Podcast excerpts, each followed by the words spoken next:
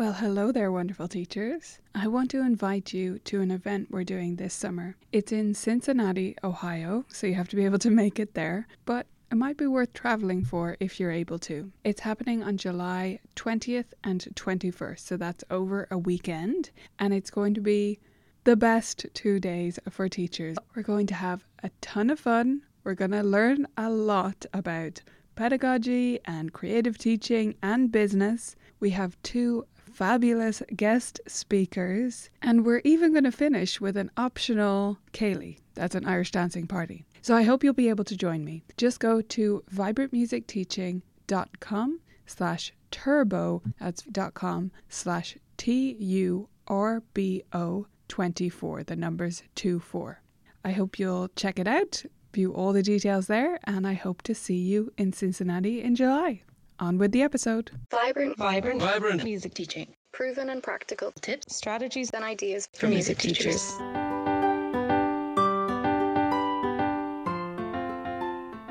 You're listening to the Vibrant Music Teaching Podcast. I'm Nicola Cantan, and today we're talking about performance anxiety.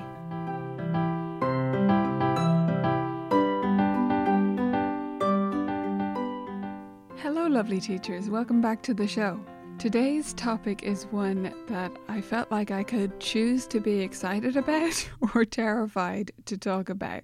The reason to be terrified of it is because I am slightly terrified of it. I'm not a born performer and I have dealt with a lot of performance anxiety or at least pretty severe nerves in the past. However, the reason to be excited about it, and that's the route I'm choosing to go, as you might expect for me, is because I get to read and learn and discuss with you something that I need to know more about. So, this article was not written by me. The research was done, and the article was written by the lovely Joanna, who's one of the editors on our team. We're going to discover some tips together and hopefully I'll share some of my insights along the way. But this is definitely something I want to get better at teaching. Now, it's not that I haven't helped my students through this at all, or that I haven't gotten a little bit better myself about it, but it's not an area that I feel naturally I have a lot of.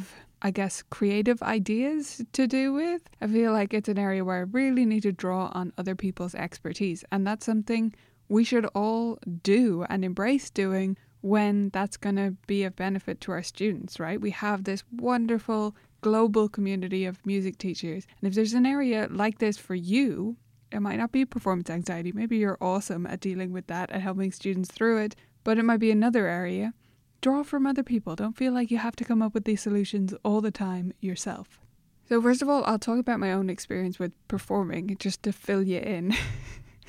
so, I didn't actually perform in front of an audience that wasn't an examiner until I was about 15 or 16. So I t- switched teachers again at that stage. It was my third teacher I was changing to. The new teacher was in like a bigger music school and they did performances twice a year, as I now do at my music school. But up until then, I'd been with private teachers and it's, I'd say, pretty uncommon anyway almost unheard of for like private at home teachers to do recitals over here in Ireland. It's just, I've never heard about anyone doing that other than now members who do it, who I think are mostly inspired by people from other countries, which is great. But anyway, when I was about 15 or 16, I switched teachers and I did that at the start of a school year, so in September. And then found out I was expected to perform in a concert in December because they did a Christmas concert, I think. I mean, I don't even remember being that nervous for it. I remember just suddenly being in front of the audience and being terrified because I'd never done that before. And I guess I didn't even know enough to feel nervous beforehand. I didn't know how different it would feel. But it did, and it didn't go that well. And honestly, none of my performances in that school went that well. I always had this nervousness, and yeah, they, they weren't the best performances in the world. Let's just leave it at that. I always had really shaky hands and, you know, just terrified, and it felt like kind of felt like being in a daze. Do you know what I mean by that? Feels like kind of an out of body experience. I guess I should escalate my assessment of my own nervousness into anxiety, probably, right? anyway, so that was my experience with performing until I became a teacher and really had to perform for students on a regular basis and perform in our concerts, and that's really where I've gotten better at it. Now, all the while, all through that, I did other things where I was performing. Like I was in plays and things like that in school. I was in choir, so performing in the group, but I was sometimes given solos, which was terrifying. Um, but I was fine in the group. I was performing in Irish dancing all the time. Yeah, it was particular to piano that it was this terrifying. And it was pretty bad in exams, but worse in front of an audience. And I do believe that's just because of not having that experience a little bit younger of being in front of an audience. I think I would have been not the most confident performer anyway, because I've always been quite introverted, shy, don't look at me kind of person. And even more so when I was a child. But I do think it would have been better if I'd started a bit younger. However, we are going to conquer some of these performance anxiety issues today. Let's go through some of the things your students might be feeling in the lead up to a concert or to an exam. They might have a fear of failure or a fear of others judging them or criticizing them. It wasn't that I was afraid people would say I was not good enough, it was more just that I didn't want them to witness me being not good enough. Yeah. Messing up in front of peers, I'd say that's definitely was one for me. Expectations on how their performance should go. So I think this is for those students who one of my students right now is like this, who have sort of perfectionist tendencies, and their anxiety really comes from this build up of expectations on this beautiful or epic or wonderful or perfect performance. They also might just not trust in themselves. I have another student who I think of for this one who is just so underconfident in her own abilities, right? She just doesn't believe she can do it, even when she patently can. Like, it's apparent to me and to her parents and to anyone else watching that she is fully capable of doing this. But yet she doesn't believe it in her core. She believes that she's having to struggle and push so much harder than other students are. And that leads to a lot of nervousness around performing as well. Now, there might also be some I guess, real fears, or not even real fears, but founded fears mixed in with this. So we can almost split up the performance anxiety into two different categories of sorts. One is a student who is fear afraid of the performance because they are not ready, they are not prepared. And the other is a student who just has this anxiety about performing no matter how prepared they are. They're both real and they both can cause students to perform worse than they otherwise would. But the reality is, some students are afraid for a good reason, right? It's not an irrational fear, it's very rational because they are not ready. Now, the thing that really helped me through this is sort of the pre tip that Joanna shares in her article. And it's something I try to get across to my students, but I feel like I need a better way to do it. Or maybe it's just something that you just can't get when you're that young. As Joanna puts it, performance is about connection. When we put so much focus on ourselves, that's usually when the anxiety builds up. And what helps me is to think about the audience and the, the reality of the audience, like how they really are.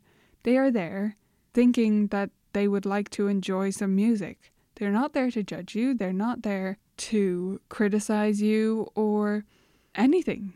They're just there and they're not going to look at every minute detail. They really are just there to enjoy some music. In the case of an exam, even in an exam, they want you to be good. I doubt the examiners go in to work thinking, oh, I'm going to nitpick at everything today because no student is good enough for me. No, they want to see good performances too.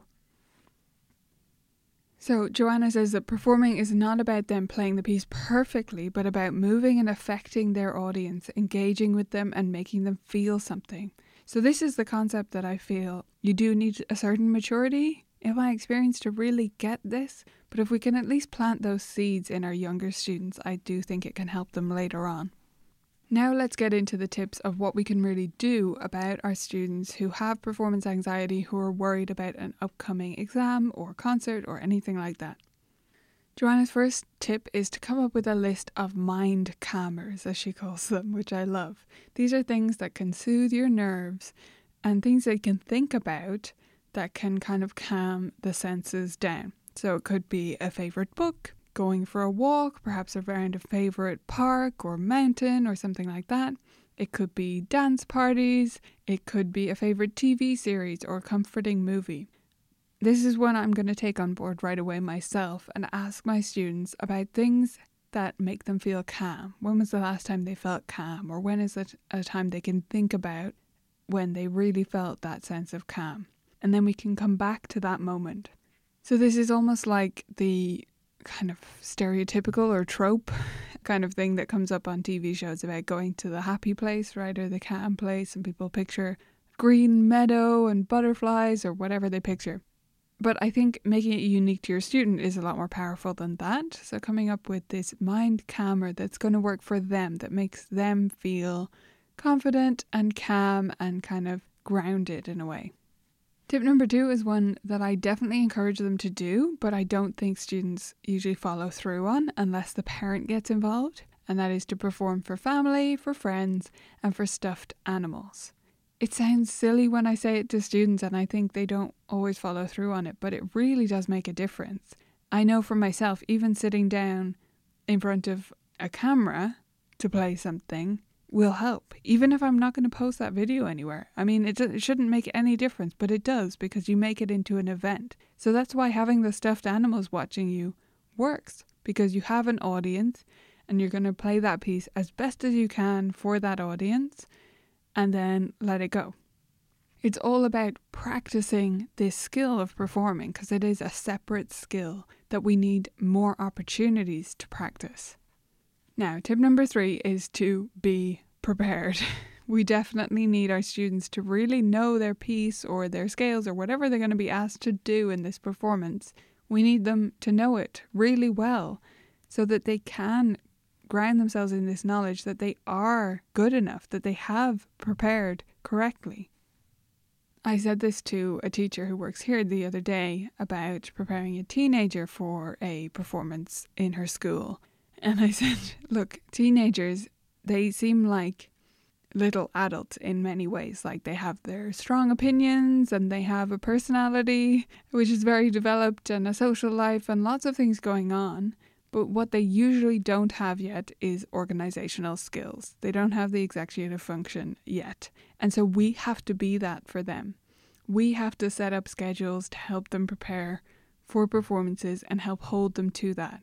We should involve them in creating that schedule. It should be part of the lesson so that they learn something from that process. But we can't assume that we can give a teenager or definitely not a child, a performance date and say, okay, the pieces need to be ready for then, so stay on top of it, you know?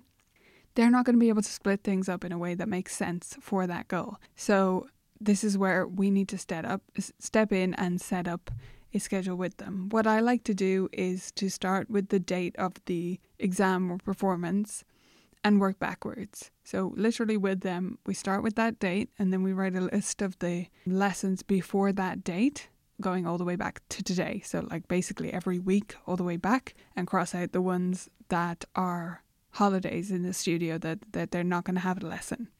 And then we can work backwards because we know by that date we need to be confidently playing the pieces and ready to perform them. So, what do we need to be like the week before? Well, we need to pretty much have the pieces ready to perform the week before, or we're going to feel super anxious. And then we work backwards from there, like to figure out when is the date when we need to be able to play them at about half the tempo? When do we need to be able to really add the dynamics and make them come to life? As part of that preparation process, I think the last few weeks we should be practicing a sort of performance ritual. Joanna brings up power poses, which I think is a fun suggestion, even though, by the way, that TED talk is based on a study that was kind of um, disproven in a way, but I think it's still a fun thing to do. And honestly, the, the placebo effect could come in um, to help us believe in the power poses, even if the study didn't quite work out the way it seemed to in that TED talk. Another thing to do is to just simply slow down the breathing. I try to insist my students do this already. This is something I've implemented for quite a while, where we do something like the breath of five, which is a, a video kind of walks them through the process, which is in the Vibrant Music Teaching Library, or just a similar routine like that where you're slowing down the breathing, counting for three, then counting for four, then counting for five, so that your breathing gets slower and slower. Because often all we need to do to, or a large part of fixing the anxiety about something that we feel in our bodies is to, in my view, trick the body into acting a different way. Like if we are running from a wolf, our breathing is going to be going fast, right? So if we slow down that breathing, our body starts to feel like we're going to this mode where we're not running from a wolf. You know, we don't need to have this extreme anxiety reaction. I love Joanna's next tip, which is to become the evil examiner. So, if you don't do exams, you could become the worst audience member ever. And she says, oftentimes when we face the monster, we see that it has no teeth. So, we can become the rudest audience member or examiner that our student is never likely to encounter, right? And it can be really fun then. So we can make it into this really fun moment with our students, a bit of a laugh, a bit of a joke. But it can really alleviate a lot of anxiety when we realize when we bring this concept of judgment or people being critical of us or whatever it is we think is going to happen, when we bring it out into reality and face it and say, what would that really be like? What would my reaction really be? So, if you have this evil examiner who is extremely rude and says horrible things and sniffs at you and laughs at your performance, what would your reaction really be? And how could you react differently? Because honestly, if somebody is behaving like that to your face, you should just feel bad for them, you know? So, I love that suggestion of sort of realizing our students' worst fears in a jokey kind of way to help them see that it's not going to be the end of the world. I can't even remember who this was, so excuse me if it was you and you're listening to this. But some a teacher I know, I remember saying to me ages ago, and I have used this one, is to say, okay, so what will happen if you play a wrong note in this concert, for example? They say, hmm, I don't know, or they come up with an answer, and then you say, in your deepest, darkest, most evil voice, you say, Well, the ground will open and it will swallow you up, something like that. So you're making it light of it, yes, but also helping them to see that what is really the problem here? Like, if I don't play this piece perfectly, what is actually going to happen? Well, nothing. Of course, we're going to try and we want to share beautiful music with the audience, but what's actually going to come to light if this doesn't go the way we planned, right? So it helps avoid that catastrophizing. Another tip, if your student is playing from memory, especially, is to chunkify, as Joanna calls it, the piece. So, this is where you break it up into sections and you have starting spots. Um, Graham Fitch calls this a super starting spot. So, he writes SSS, I think, on pieces, or maybe. Maybe that's just something I did because of his name for it, which is super starting spot. But I like that as a reference if you don't have sections already on students' pieces. The idea is that they have these places that they can start from so that if their memory fails or just their playing fails, even if they're playing with the score, they can jump to that spot and they know it's a good place to pick up from again. One really good way to practice this is to have your student play their piece. And well, there's two options. I like both of these. You can either just say stop at a random point, and then they need to stop, pause for a second, pick it up right away from the nearest starting spot or the nearest start of a section. Or you can have them play and you say jump, and that means they need to start from the next starting spot every time you do it. Hopefully, without even missing a beat. Just jump, and they immediately jump there so that they're so used to starting from those spots that if they make a mistake, they can just do it right away. Speaking of making mistakes, Joanna recommends embracing performance mistakes playing the piece with energy and engagement and creativity rather than focusing on playing everything exactly correctly. And we have a great game for this inside the library, which is called Unicorn Horncraft. If you're a member and you haven't used it, it's so much fun and students absolutely love it. So definitely check that one out. Again, it's called Unicorn Horncraft. Just search for unicorn and you'll find it. The next tip is to make recordings. This one is huge and it's extra good if your student will watch them. So try to do this in the lessons because if you just tell them to do it at home, they will not. But if you do it in the lessons and you keep doing it, they might start doing it at home. I have a camera always above my piano now, so I just turn that on and take a quick recording. So their face isn't in it, it's just their hands. And then we watch it back together on my bigger screen that I have. So they just turn around to look at my screen and we watch it straight away. Because, and you will have experienced this, sometimes we think we played one way and it isn't reality at all. So sometimes we think we did terribly and we actually played quite well. And sometimes we think we played quite well, but we were actually going back and forth or, you know, backtracking. We played some wrong notes we didn't even notice, something like that. Definitely making recordings is great for that reason. But it's also great for the same reason as the stuffed animal audiences, which is you get that sense of occasion. You get, okay, I'm going to make a recording now. It's starting. I need to keep going. Whereas when we're just regularly practicing or playing in a lesson, we can just sort of restart things without thinking so much about how much we're doing that and how we're not able to play it from start to finish, you know, cold, um, straight away, as we're going to be doing when we walk on a stage or into an exam room. My final tip that I'll leave you with is to practice, practice, practice. Any opportunity you can get to get your students performing is really valuable. This can mean doing more regular concerts in your studio, so finding smaller concert opportunities, smaller performances just for other students, things like that. But also, if you have overlapping lessons like me or occasional group workshops or anything like that, provide those opportunities for your students to play for each other. These are almost like mini performances, but they do give a little bit of the sense of nervous energy that your student is going to get in a bigger concert, and it helps them practice dealing with that.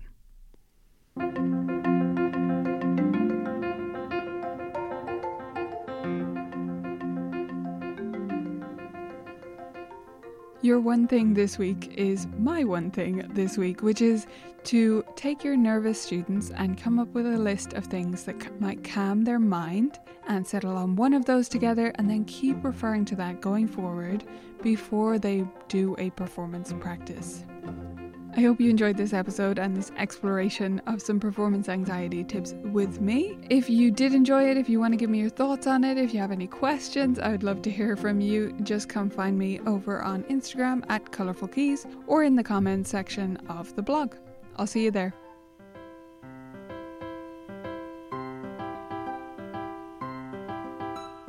If you ever get overwhelmed by all the different teacher training options out there, Vibrant Music Teaching is the place for you. We nickname our members flamingos because they're masters of balancing all of the things and making it all work in a way that isn't overwhelming. We have tools to help you do that inside Vibrant Music Teaching. So go to vmt.ninja and sign up today. Thanks for listening to this episode of the Vibrant Music Teaching Podcast. I hope you loved it, and I wanted to pop on here one more time to remind you about our event. It's happening in Cincinnati this July, and you can get all the details at vibrantmusicteaching.com slash turbo. See you there.